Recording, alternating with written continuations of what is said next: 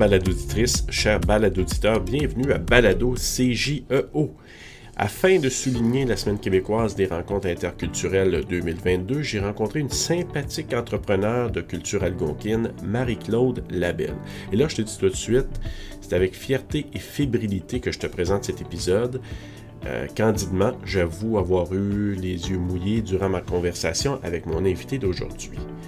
Marie-Claude me parle avec passion et sensibilité de ses origines, de son parcours semé d'embûches et surtout de sa ténacité et de sa résilience. D'ailleurs, ces deux ingrédients ont fait en sorte qu'elle a pu retourner aux études et en arriver à concrétiser un projet qui lui tenait à cœur, ouvrir son restaurant. Restaurant qui a une touche, une saveur représentant bien ses origines. Elle nous parle aussi des personnes qui l'ont supporté durant ces années, et entre autres son ange et sa coucoume, donc grand-mère en algonquin, et nous abordons avec sensibilité le sujet des pensionnats autochtones. Et en terminant, j'ai voulu lui demander son point de vue sur la fameuse journée nationale de la vérité et de la réconciliation. La réponse, ben, tu pourras entendre son opinion en écoutant l'entrevue réalisée avec cette belle personne qui est pour moi un modèle à suivre. Marie-Claude Labelle, je suis vraiment content de te rencontrer. Bonjour.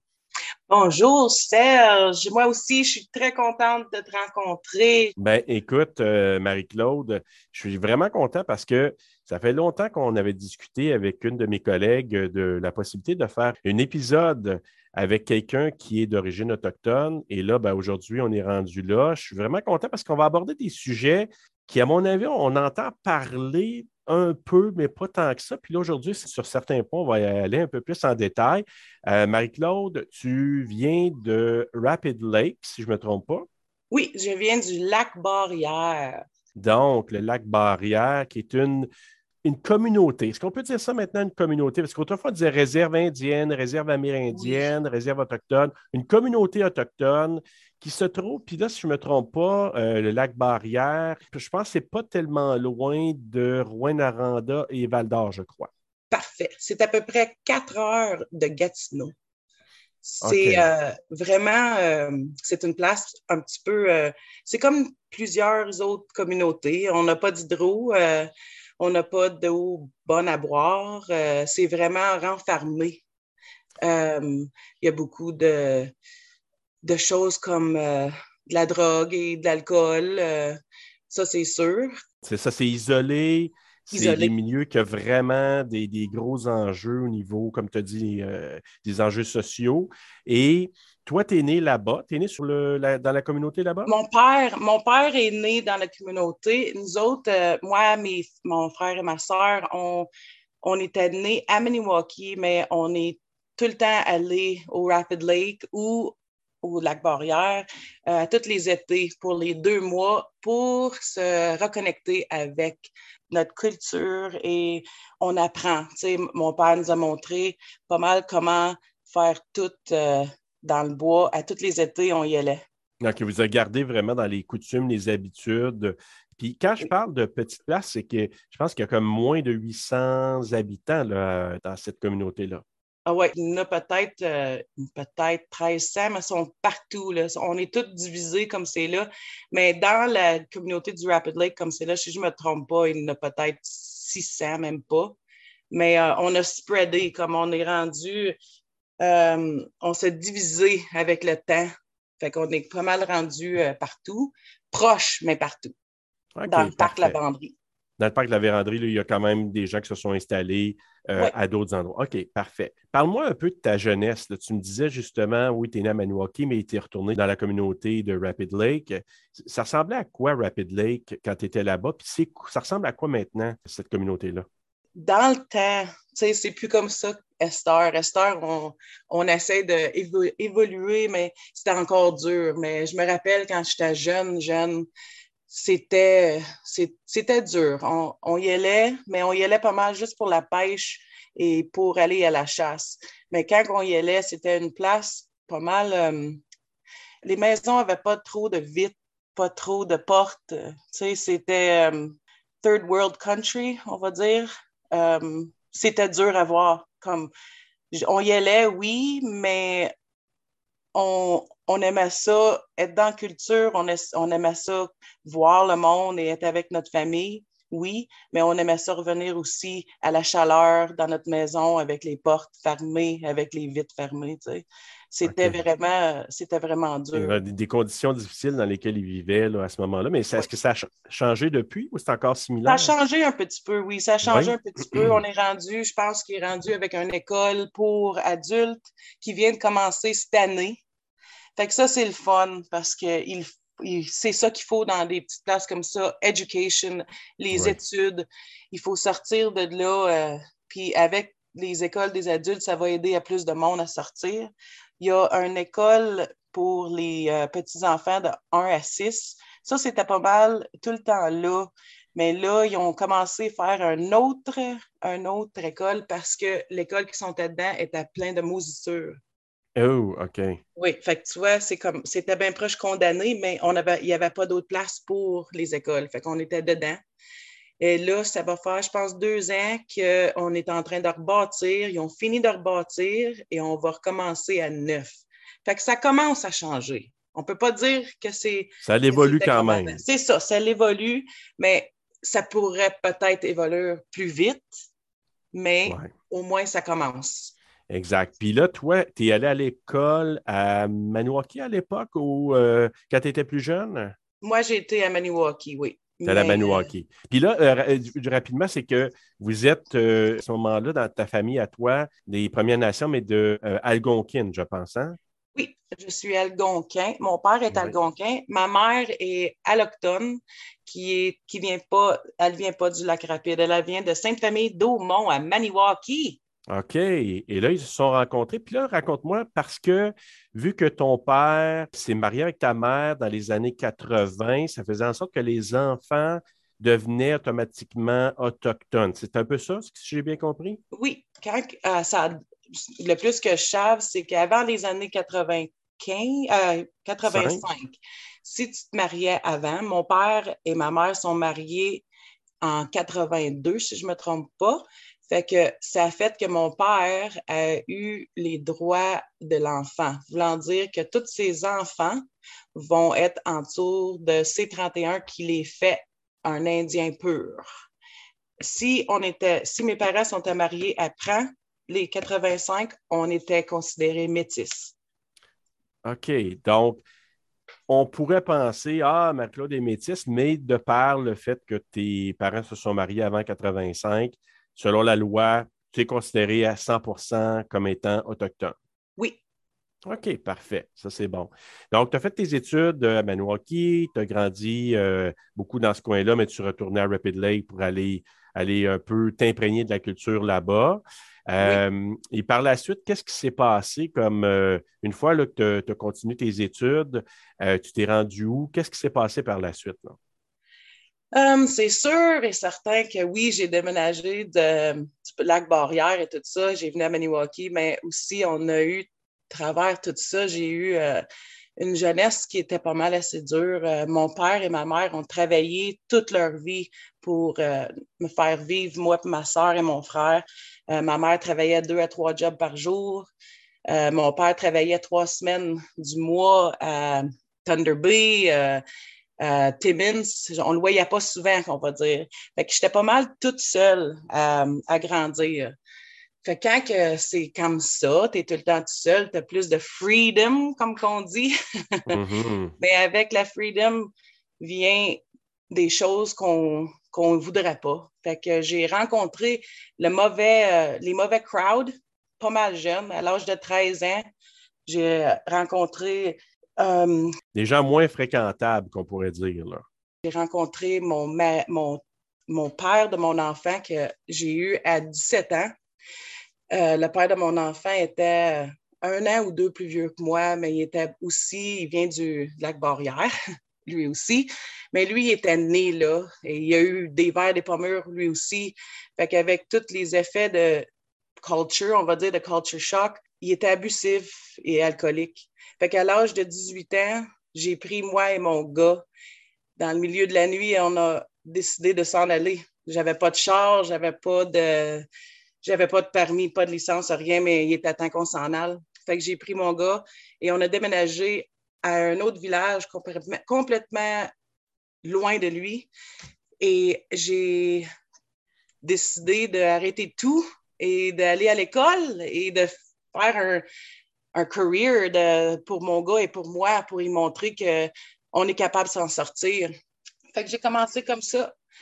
Excuse-moi, euh, Marie-Claude, là, tu me parles que vous étiez à ce moment-là à Maniwaki. E, est-ce que toi, quand tu étais à Maniwaki, tu étais sur la, réserve de la communauté euh, Kitigan-Zibi, c'est ça? Oui, là, je suis rendue sur Kitigan-Zibi, mais avant, non, on était dans le village de Maniwaki. OK, directement. directement dans le village de Maniwaki, mais j'ai j'ai euh, été à l'école aussi sur Kiligan-Zibi pour un petit bout. Mais tu vois, c'est ça que j'étais pour dire. Avec toutes ces in and out que j'avais faites, j'ai été à l'école sur la réserve pour un petit bout.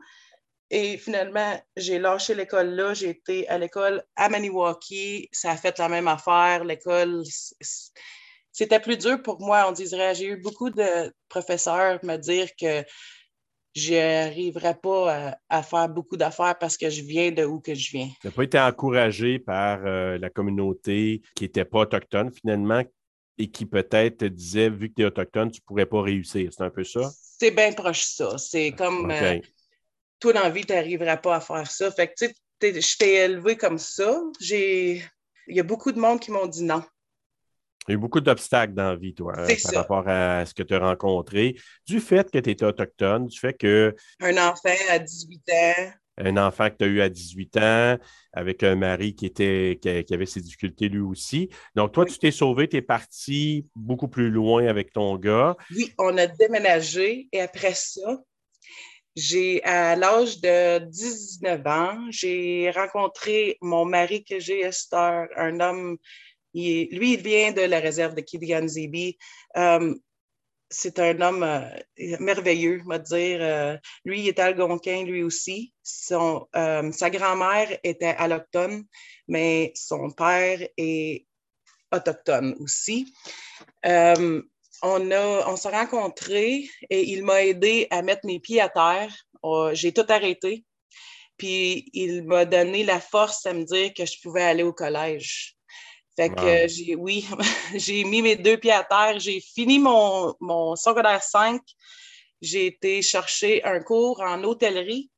J'ai été chercher mes licences. J'ai été euh, appliquée pour le Collège Algonquin en fine cuisine, en hôtellerie et fine cuisine. Tu avais quel âge à ce moment-là? J'avais 21 ans. Wow, OK. Oui, fait que j'avais peur, j'avais peur, j'avais peur, j'avais peur. Fait que j'ai eu le oui, mais euh, vu que je n'avais pas de place pour rester, je n'avais pas vraiment de char, j'avais juste mes licences, j'ai dû m'attendre un petit peu. À l'âge de 24 ans, j'ai décidé, là, il est temps, je m'en vais. J'ai laissé mon, petit gars de 8 ans avec mon mari que j'ai, comme c'est là, c'est un ange. J'ai pris soin de mon gars le temps que j'ai fait ça. J'ai monté, descendu en ville de, de Ottawa à Maniwaki à tous les jours. J'ai été à l'école. Même c'était épouvantable. J'avais, du monde qui me disait T'es sûr que tu vas être capable de le faire? je disais, je sais pas si je vais être capable, mais m'essayer, moi le faire. M'essayer.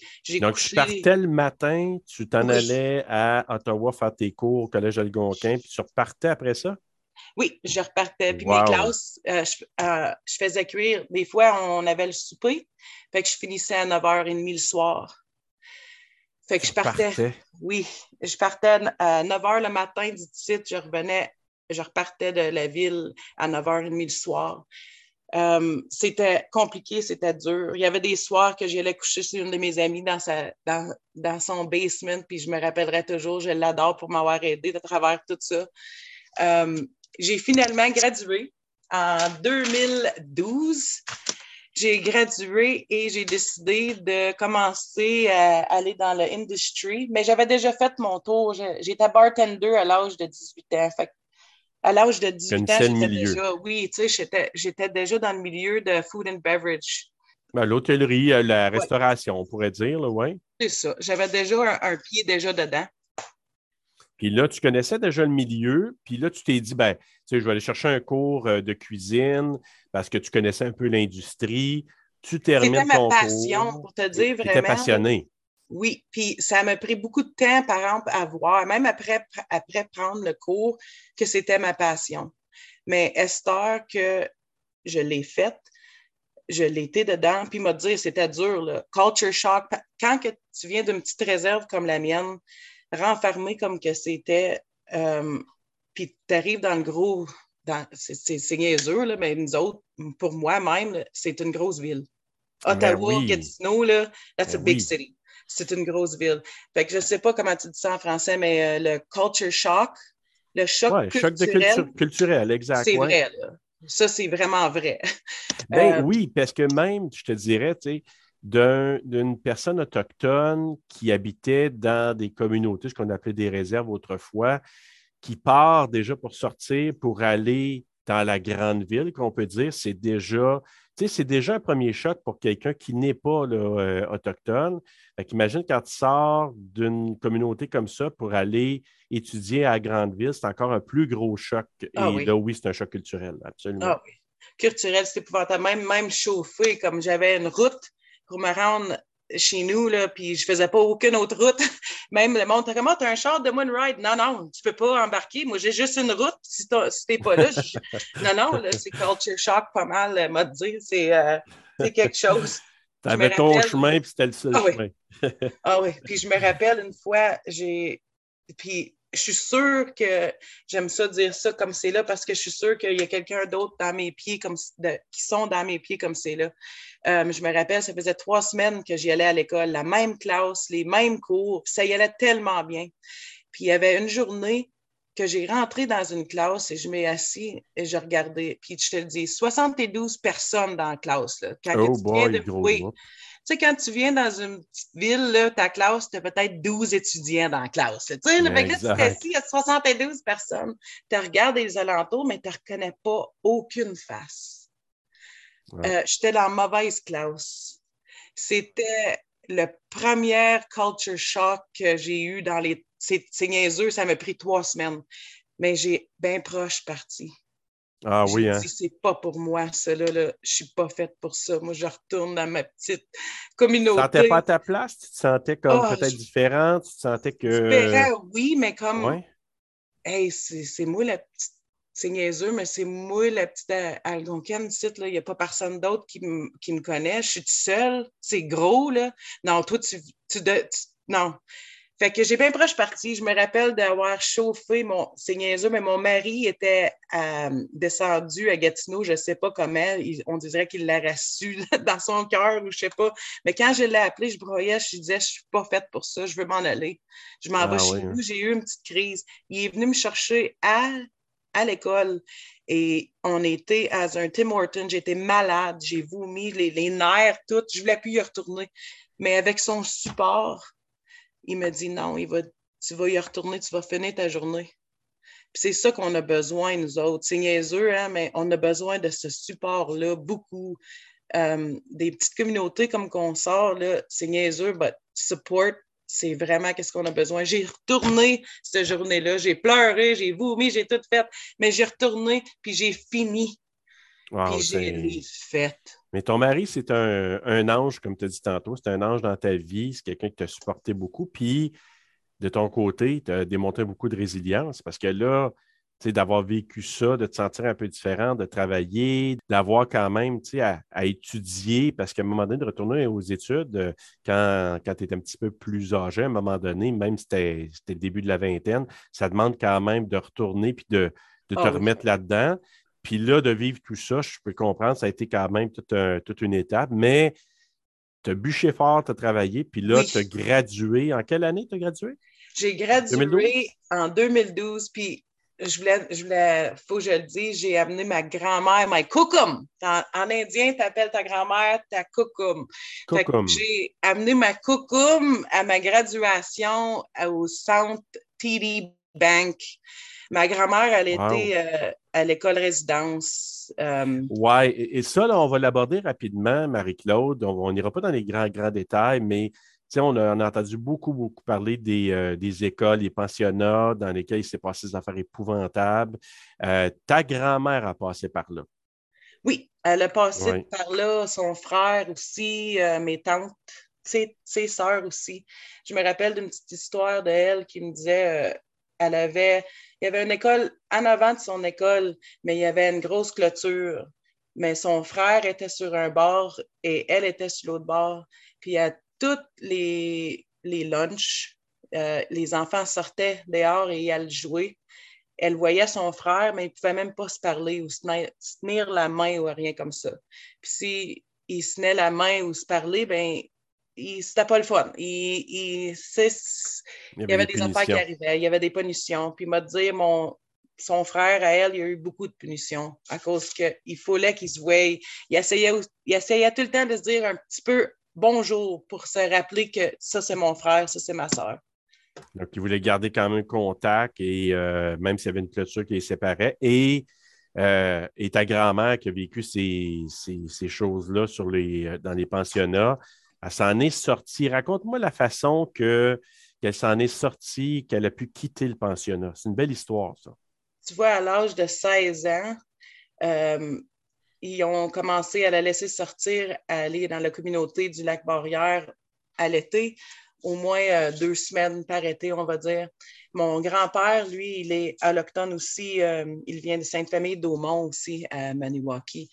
il travaillait sur le bois je ne me rappelle pas comment on disait ça. des draveurs. des draveurs. C'était un draveur. Oui.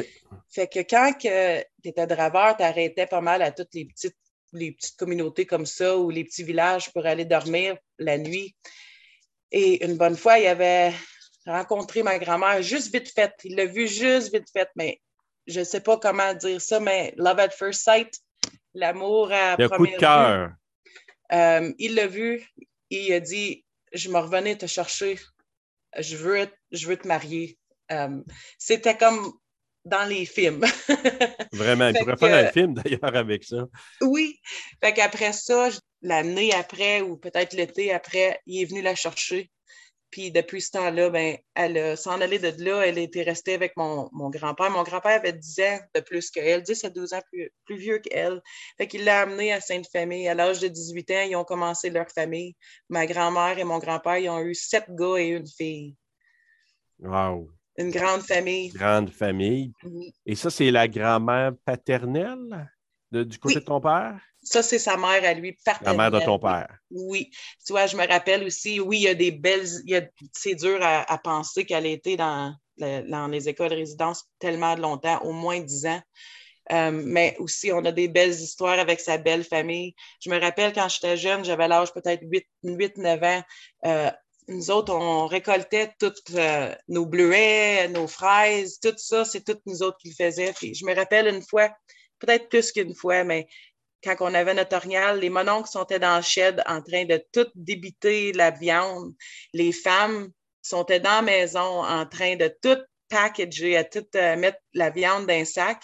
Puis ma coco, ma grand-mère, elle était aux côtés du feu en train de faire cuire le tenderloin pour faire tout le monde manger après. Ça, c'est quelque chose que je me tout le temps à hein? Ah oui.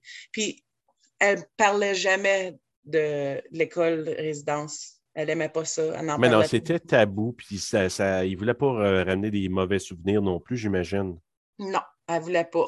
Mais elle a tout le temps gardé comme son euh, culture. Elle l'a caché, oui, mais elle a tout le temps gardé comme quand elle est sortie de là, elle a montré mon grand-père comment. mon grand-père disait Ta grand-mère, elle m'a montré comment être algonquin. Ah oui. elle m'a montré chasser. Elle était plus algonquienne que moi. Oui. elle, m'a, elle a montré comment euh, attraper des lapins à l'hiver, comment euh, euh, les, les aller chasser, tout ça, c'est tout elle qui a montré. Fait que c'est le fun. Ben c'est tout dans notre sang à cette heure. C'est tous des beaux moments qu'on a dans notre sang, puis c'est tout de elle. Puis j'imagine que ta grand-mère a, commencé à en parler un petit peu quand on a commencé à, rendre ça plus public, c'est passé dans les écoles et tout ça. Je pense que c'est là qu'elle a commencé à, en parler un petit peu et que tu as pu en connaître un, peu plus sur ce qu'elle a vécu, ta cocom, mais je pense que. C'était dur pour elle. Ça a dû être dur, oui, vraiment, parce que c'est épouvantable ce qui s'est passé, puis elle en a vu aussi. Puis était déjà, son, le monde avait déjà essayé d'oublier tout ça. Puis là, ben on a tout refait revenir. Ben oui, il y a eu des rappels avec tout ce qu'on, qui a été publicisé, mais qu'il faut retenir là-dedans, c'est qu'elle s'en est sortie, elle, elle a fondé une famille, ça l'a donné, bon, elle a donné naissance, entre autres, euh, à ton père, qui a fait en sorte que toi, tu as pu vivre quand même quelque chose d'un peu plus positif. Oui. Et toi, maintenant, tu as des projets qui euh, t'amènent à créer ton resto et qui s'appelle Resto Le Mix, c'est ça? Oui, ça, c'était un des plus gros rêves de ma vie. Et ma grand-mère, comme elle a finalement été ses derniers moments cette année avec nous autres. Et j'ai eu le temps d'écrire un livre de recettes avec une de ses recettes dedans. Ah, wow! C'est ça, là, elle dit fière de, ça? Ah oh, oui. au début, elle me disait, pas moi, tu vas me mettre dans ton lit, pas, pas moi. Mais quand j'y ai montré, elle a pleuré. Elle a dit, pourquoi ben tu as oui. ça? C'est juste, c'est juste une recette à faire des, des bonbons à l'érable. Wow, OK. Oui, ma grand-mère nous a montré comment faire du sirop d'érable en arrière de chez nous. Fait que Esther, même moi, Esther, j'ai 13 euh, arbres en arrière de chez nous qui sont tapés avec mon gars et ma fille. Je le fais, ça fait deux ans que j'ai montré à mon gars à ma fille comment faire.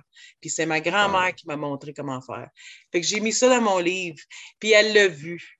Puis j'y ai montré mon restaurant à, je l'ai en 3D avec les, euh, les papiers de construction. Fait qu'avant qu'elle parte, j'ai été capable d'y montrer qu'est-ce que je voulais faire. Elle a tellement pleuré, elle a dit, tu vas, elle a dit en anglais, You're gonna do it, I know you are. Je le sais que tu vas le faire parce que tu, tu veux l'avoir, tu vas le faire. Tu as la force pour le faire. Puis je pense que ta grand-mère, en tout cas, elle va t'accompagner dans ce projet-là. Puis je pense que ta grand-mère aussi est une des pierres, tu sais, si on, fait une image de la construction de ton resto, je pense qu'il y a un gros morceau qui va venir aussi de ta grand-mère. Ah oui, c'était, c'est avec ses old ways of cooking, ses vieux, euh, elle, elle, fait cuisiner toutes les vieilles manières.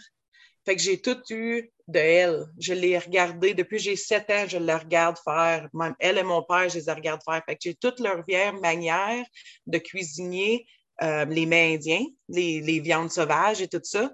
Et j'étais à l'école, au collège, et j'ai eu tous mes, euh, mes cours en haute cuisine. Fait que ce que mm. j'ai fait avec mon restaurant, c'est que je les ai mélangés ensemble. Fait que j'ai. Ah, c'est pour ça le mix. Le mix. C'est ça, le mix. Ah. With a native flair, avec un flair, un, un twist indien, une infusion d'indien. Fait que tu sais, tu vas avoir, dans mon resto, tu vas avoir des pizzas, mais des pizzas banniques. C'est un pain indien qui peut être sucré, salé, n'importe quoi, ce pain-là. C'est épouvantable. C'est tellement bon. Euh, je vais avoir euh, des mets indiens, euh, je vais avoir du chinois, des, des egg rolls faits avec l'orignal, du riz fait avec la padrie. À place de, poulet, ça va être avec de la padrie. Tu sais, ça va être un petit peu différent. Ça va être le fun. Et aussi, je vais avoir local talents parce que aussi, sa réserve, je trouve, puis les réserves algonquins aussi, il y a beaucoup de talent. oui. Musical aussi que traditional, euh, que même euh, avec euh, les, les boucles d'oreilles, les bijoux, tout ça, oui, mais chantage, leur la danse, la musique. La danse. Je veux tout montrer ça dans le restaurant. Wow. Et ton restaurant va être situé à quel endroit? Va être à 105.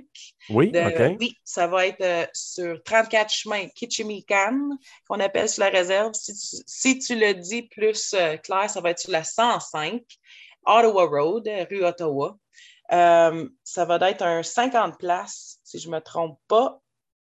aussi, il va y avoir comment je dirais ça, j'ai un petit patio dehors avec un beau petit feu. j'ai aussi comme les trains indiens. Fait que j'aimerais ça avoir, comme que tu dis, tu aimerais ça venir à une place, tu veux que tu peux avoir un feu, écouter des histoires, tout ça.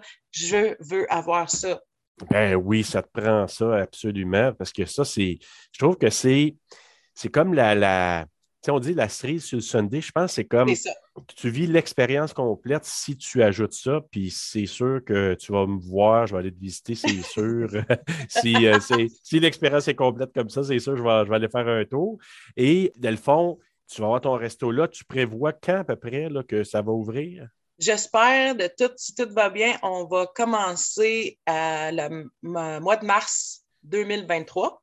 OK. l'été de l'année prochaine, mes portes vont être ouvertes. Donc, tu vas, être, euh, tu vas rouler, euh, j'ai connais ça, tu vas rouler pas mal. Repose-toi parce que je pense que tu vas rouler pas mal à l'été 2023, moi, je pense. Mais tu vois, comme c'est là, je lâche pas. Entrepreneurs, euh, un, des un des plus gros difficultés ou les plus gros struggles, c'est que dans une femme entrepreneuse comme la mienne, on veut tout faire.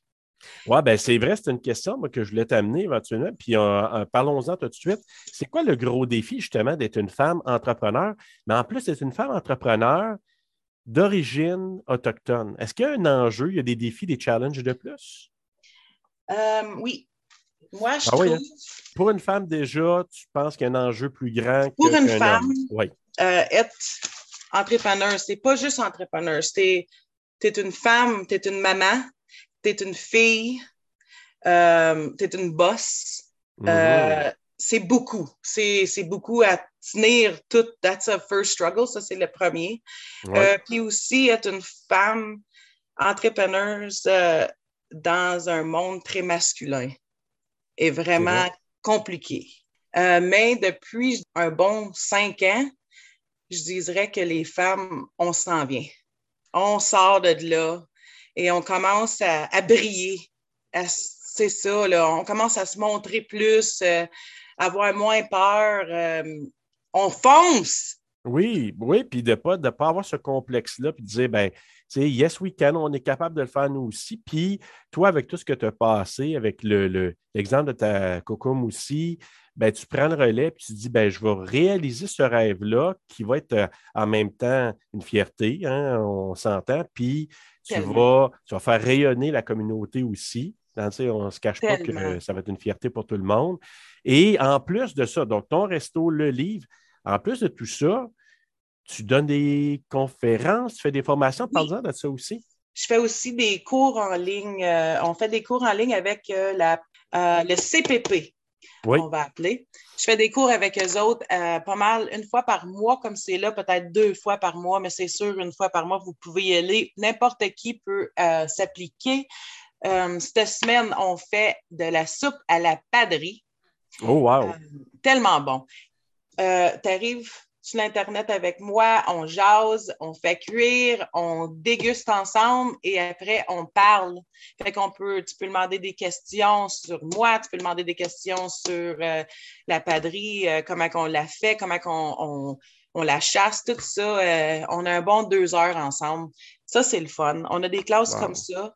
Et aussi, j'ai des workshops. Fait que ça va faire une coupe de place où que je vais. on parlait de ça tantôt.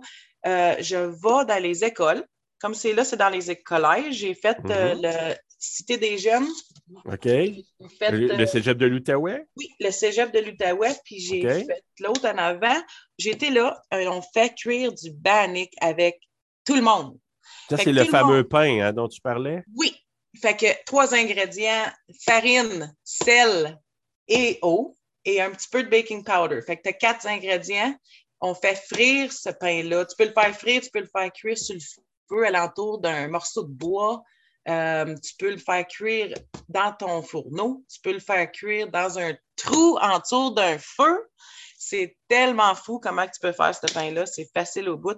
Mais comme c'est là, je vais dans les écoles et je parle de ce pain-là et je vais montrer aux gens et aux étudiants comment le faire. Donc, c'est, ça ne coûte rien de faire ce pain-là. Donc, ils peuvent, euh, ils peuvent le faire sans avoir à dépenser beaucoup. C'est ça. J'ai beaucoup, de, j'ai beaucoup d'étudiants qui viennent me voir après et qui me disent Hey, tu viens de me sauver la vie, man. Je vais faire ça comme pain. Star, c'est épouvantable. Comment au, lieu du, au lieu du craft dinner, là, m'a faire du pain euh, banné. Oui, tu peux faire ça avec, tu peux manger ça salé, sucré. Tu sais, moi, je le fais, quand que je le fais avec mes workshops à les petites écoles, je le fais avec du sirop d'érable que je fais chez nous en arrière à cause de ma grand-mère. Ben oui. Mais aussi, on fait des Indian tacos avec du chili à l'orignal sur ton pain bannick avec de la salade, fromage et de la sour avec de la crème sûre. C'est comme une salade taco, on appelle J'ai ça dans mon restaurant. C'est un de mes plus gros vendeurs. C'est épouvantable comment que ça se passe bon.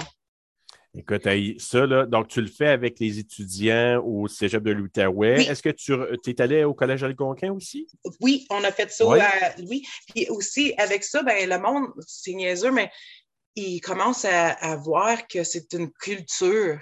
Il, il a le googler plus. Tu sais, ils vont aller sur Internet. Ah, ils sont curieux. Ils sont curieux plus, fait que ça montre comme la journée qu'on a commencé, que je trouve qu'il devrait être plus qu'une journée, mais on commence. On commence avec une. Oui, là, tu parles de la Journée nationale de la vérité et de la réconciliation. Donc, euh, justement, c'est quoi ton point de vue là-dessus euh, sur, cette journée-là qui a été mise en place par le gouvernement pour un peu, euh, on parle de pardon et tout ça, mais qu'est-ce que tu en penses, toi, de cette journée-là? C'est une belle journée, c'est un bel effort pour reconnaître, mais c'est pas assez. Il faudrait en avoir plus. Oui, il faudrait en avoir plus, puis il faudrait plus d'éducation dessus. Qu'est-ce que et cette journée-là pour nous autres. Pas juste, euh, c'est pas juste Ah, merci, puis je m'excuse. Il y a d'autres affaires qu'il faut. Euh, mais démystifier peut-être ce que c'est que de, vivre dans une communauté, qu'est-ce que c'est que la culture euh, algonquine ou, peu importe, ça peut être aussi des autres nations, mais autochtones. Puis, dans le fond, des cours d'histoire peut-être sur euh, les Premières Nations? Oui, des cours, ça serait le fun. Tu sais, des cours d'histoire, des cours de, savoir comment que c'est venu comme que c'est venu. tu sais, pas juste. Euh, pas juste, ah, cette journée-là, c'est juste pour dire on s'excuse du passé. On se donne une bonne conscience ce jour-là, après ça, on ferme les livres, on ne fait rien d'autre. C'est pas ça qu'on veut. C'est ça. Non, il faudrait peut-être commencer à faire un cours dans classe même jeune. Oui. Euh, je me rappelle, c'est niaiseux, mais cette, année ici, j'ai trouvé ça bien le fun. Ma fille, j'ai eu un enfant après avoir eu mon gars. Il y a vraiment une grosse différence. Mon gars a 19 ans, ma fille, elle a 7 ans. Oh boy, OK. Oui. Puis mon gars, quand il avait 7 ans, il allait à l'école, il n'y avait pas de cette journée-là. Fait qu'il ne m'a jamais parlé beaucoup de ce qui avait arrivé à les écoles ou les Indiens, tout ça. Il ne parlait pas beaucoup de ça. Mais mon enfant, cette année, à 7 ans, est venu de l'école, puis on a dit, puis comment qu'elle a été ta journée? Elle m'a dit, maman, ils nous ont dit qu'est-ce qui est arrivé à les enfants c'est quelque chose qui m'a marqué. J'ai dit, c'est tellement beau que ça commence là, là. Il faut que ça commence à cet âge-là.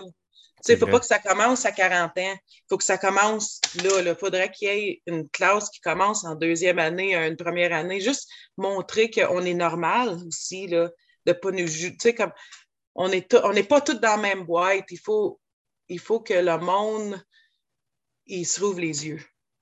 Oui, puis ça passe par l'éducation, que les gens entendent ça, qu'ils comprennent que le passé, c'était ça, c'était très malheureux, mais que maintenant, que les nations autochtones sont de plus en plus représentées, il y a de plus en plus de modèles, il y a de plus en plus d'exemples dans toutes les sphères de la société, puis que c'est important d'avoir ce, ce rayonnement-là parce que ça donne espoir à tous ceux qui sont encore dans des réserves ou des communautés que, ouais, tu sais, le fameux Yes We Can, c'est possible de le faire. Yes, we can. C'est tout le temps vraiment possible pour nous autres de le faire.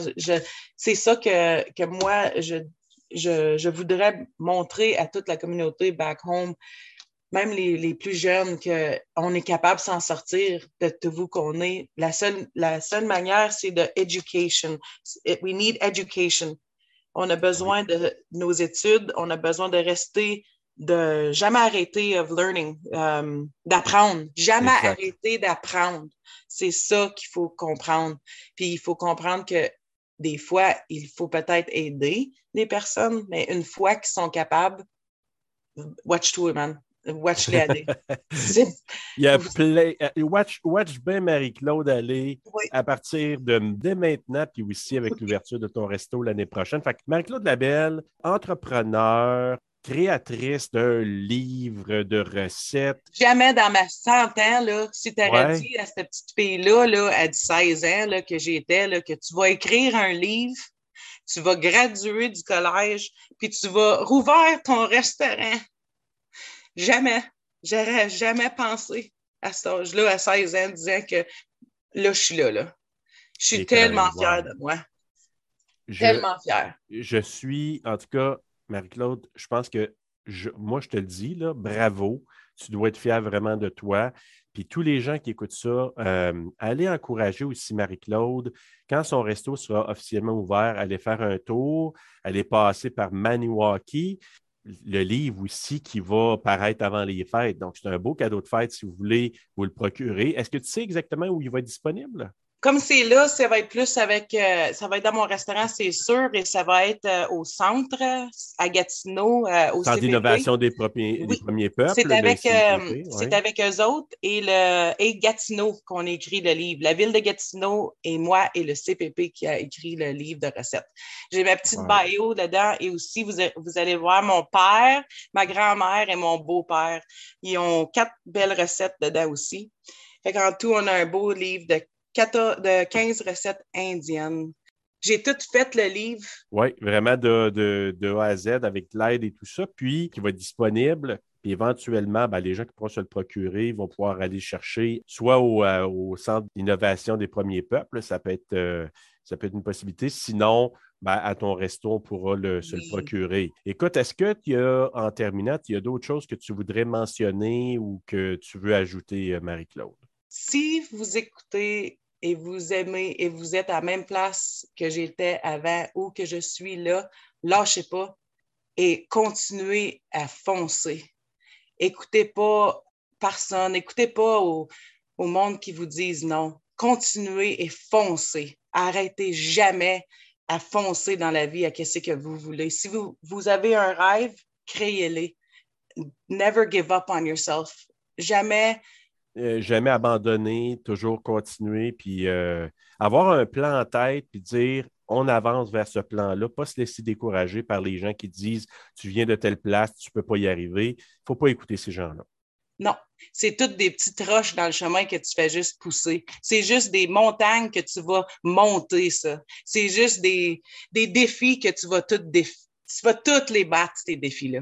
En terminant, Marie-Claude, euh, ben, bravo pour tout ce que tu as fait, bravo pour ton courage, ta résilience, bravo aussi pour tout ce que tu fais, puis aussi de servir de modèle. Tu en es un modèle aussi pour, euh, pour tous les jeunes qui veulent s'en sortir, qui veulent proposer des projets, qui se disent, écoute, euh, moi, je viens d'un milieu difficile, oui, mais regarde des modèles comme Marie-Claude Labelle qui fais des projets incroyables, puis tu peux t'en sortir et tu peux toi-même avoir droit à ce beau chapitre de vie qui s'en vient devant, devant toi. Oui, c'est direct ça que je voulais dire. Euh, le, chemin est là, il faut juste prendre les bons pieds et y aller. Oui, puis le chemin est déjà fait un peu. Là. Il y a déjà des personnes avant qui l'ont fait, dont Marie-Claude. Puis après ça, il y a un petit peu de gravel, là, mais ça, ça, ça, va être un petit peu plus facile de passer ce, ce chemin-là, ah je pense j'ai fait sûr que toutes les roches vont être poussées le plus que je peux. c'est magnifique. Merci beaucoup, Marie-Claude, de ton temps. Vraiment, là, été, euh, je me sens très, très choyé de t'avoir parlé et de le partager avec tous ceux qui vont nous écouter. Puis, ben, sinon, euh, je mettrai dans, la description du, euh, du balado, je mettrai les informations sur ta page Facebook, sur le lien pour le, aussi pour le Centre d'innovation des premiers peuples. Donc, tout ce qu'il y a à partager, je le partagerai là-dessus. Et j'inviterai les gens, s'ils veulent apprendre à te connaître davantage, ben, tous tes cours que tu donnes aussi en ligne, ils pourront avoir accès à ça, donc tes ateliers. Puis pourquoi pas cuisiner des bons plats euh, autochtones avec toi ou avec d'autres aussi éventuellement? Merci énormément, Marie-Claude. Merci beaucoup, Serge.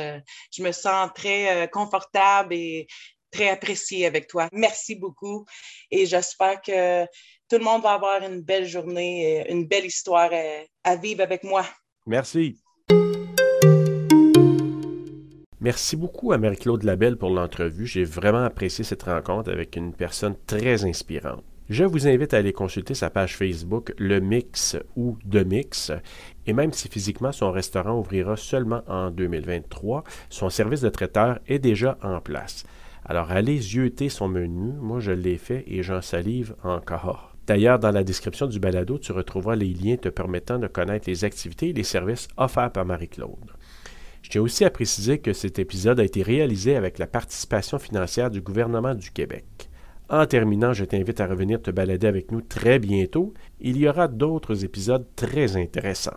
Bye bye!